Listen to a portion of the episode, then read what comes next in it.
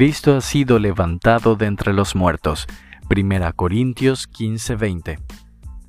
Todo nuestro sistema de fe descansa en el hecho de que si Cristo no ha resucitado, nuestra predicación no sirve para nada, como tampoco la fe de ustedes, y que ustedes todavía están en sus pecados. Primera Corintios quince, catorce y diecisiete.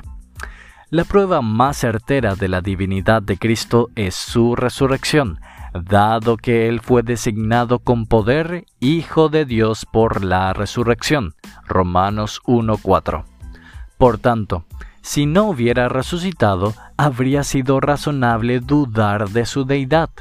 La soberanía de Cristo también depende de su resurrección.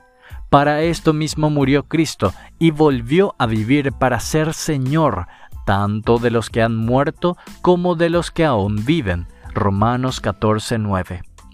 Nuestra justificación, una de las más grandes bendiciones del pacto, está relacionada con la triunfante victoria de Cristo sobre la muerte y también sobre la tumba, porque Él fue entregado a la muerte por nuestros pecados y resucitó para nuestra justificación. Romanos cuatro veinticinco. Por tanto, aún nuestra regeneración está ligada a su resurrección, porque Él nos ha hecho nacer de nuevo mediante la resurrección de Jesucristo, para que tengamos una esperanza viva. Primera de Pedro uno tres. Lo más importante es que nuestra resurrección final se apoya en su resurrección, porque si el espíritu de aquel que levantó a Jesús de entre los muertos vive en ustedes, el mismo que levantó a Cristo de entre los muertos también dará vida a sus cuerpos mortales por medio de su Espíritu, que vive en ustedes. Romanos ocho once. Si Cristo no ha resucitado, entonces nosotros no resucitaremos. Pero si Él ha resucitado, Mateo veintiocho seis, entonces aquellos que durmieron en Él no perecieron, sino que en su carne han de ver a Dios. Job diecinueve veintiséis.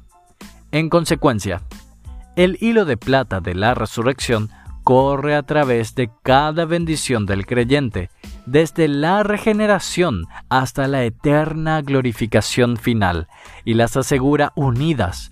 Por tanto, ¿qué podría ser más importante para un creyente que el glorioso hecho de la resurrección de Cristo? ¿Qué podría traer más regocijo en esta gran verdad establecida más allá de toda duda? ¿Cristo ha sido levantado de entre los muertos?